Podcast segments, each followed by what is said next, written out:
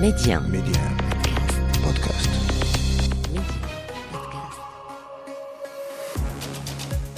Bonjour, c'est Ali Salahdine, bienvenue dans le podcast Le meilleur de le vestiaire, et voilà ce qu'il faut retenir aujourd'hui.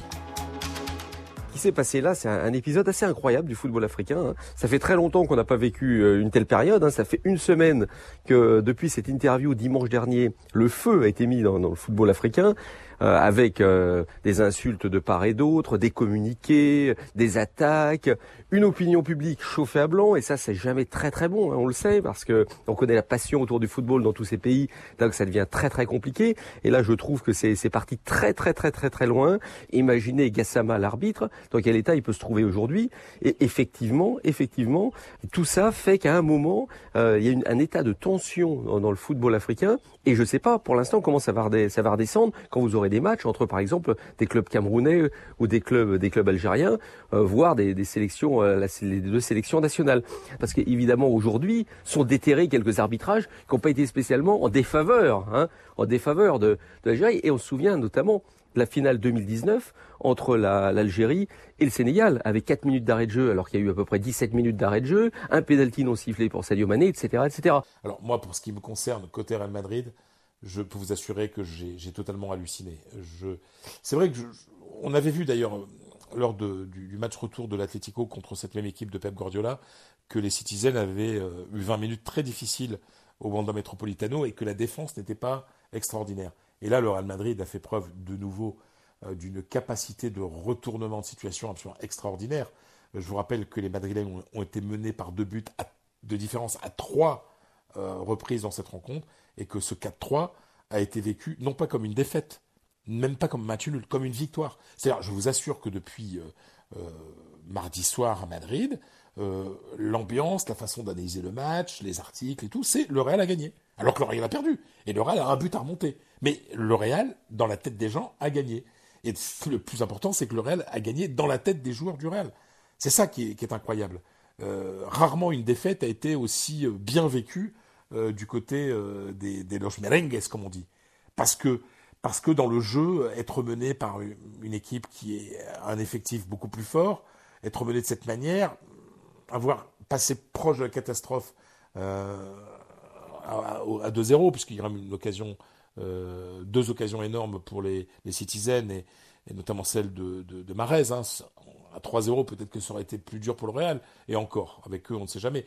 Mais, mais voilà, il- c'est- c'est c'est extraordinaire ce qu'ils ont fait, et puis bien entendu, on va saluer une nouvelle fois Karim Benzema. Le premier but, euh, d'après les, statistiques, vous savez, il y a des nouvelles statistiques aujourd'hui qui permettent de, calculer la probabilité de marquer un but avec tous les critères. Euh, le pied utilisé, euh, le moment du match, la position, etc. Benzema avait 0,04% de chance de marquer le but, et l'a mis. Et ce but, qui si- signifiait le 2-1, euh, a, a totalement changé l'esprit du Real Madrid. Ils ont senti qu'ils pouvaient faire quelque chose euh, à l'Etihad Stadium.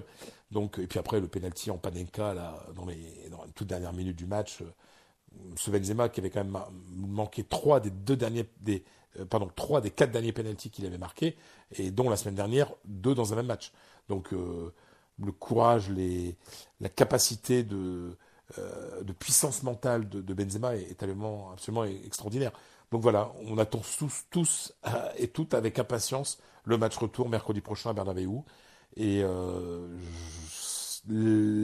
comme dit Jordi Cruyff, euh, qui est au- aujourd'hui et qui est le fils de qui on sait, de Johan Cruyff, euh, autant de fois retourner à la situation comme ça, ça peut pas être du hasard. Il a raison, Jordi Cruyff, c'est pas du hasard, c'est le Real. C'est une victoire logique parce que c'était un match à sens unique. Quand on regarde les stats, c'est 71% de possession pour Liverpool, 20 tirs à 1, euh, 0 tir cadré pour euh, Villarreal, 674 passes réussies pour Liverpool contre seulement 185 pour Villarreal. Euh, Allison, le gardien des Reds, n'a pas eu un seul arrêt à faire. On joue quand même une demi-finale de Ligue des Champions, ça paraît totalement incroyable. Et surtout, c'était, une- il fallait être patient dans ce match, il fallait pas se précipiter, ne pas commettre d'erreurs, ne pas offrir la moindre, le moindre cadeau à l'adversaire, comme on a pu le voir avec City face au Real ou le Bayern face à Villarreal au, tour précédent. Et ça, c'est la force de Liverpool.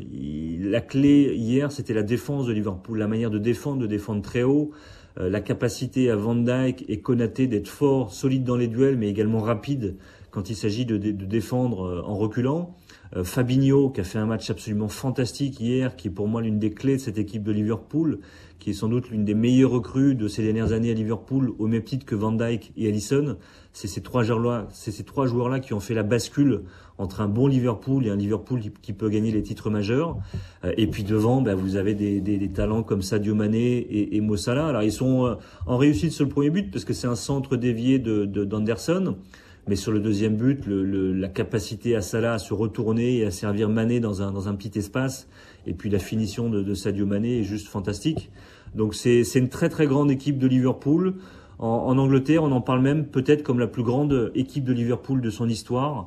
Ils sont sur une série de 12 victoires et un nul en Première Ligue. Ils sont à un point de Manchester City en Première Ligue à 5 journées de la fin. Ils sont finalistes de la FA Cup contre Chelsea le 14 mai prochain. Ils ont un pied en finale de leur troisième finale de Ligue des Champions en 5 ans. Une seule défaite en 2022. 135 buts inscrits cette saison en 55 matchs. C'est juste incroyable. Le record du club de toute l'histoire, c'est 138 buts. Donc ils sont à 3 unités et il leur reste au moins 7 matchs à disputer, peut-être 8, s'il y a cette finale de Ligue des Champions au bout. Pour ne rien rater du football chez nous et dans le monde, abonnez-vous à ce podcast pour être les premiers à recevoir les derniers épisodes.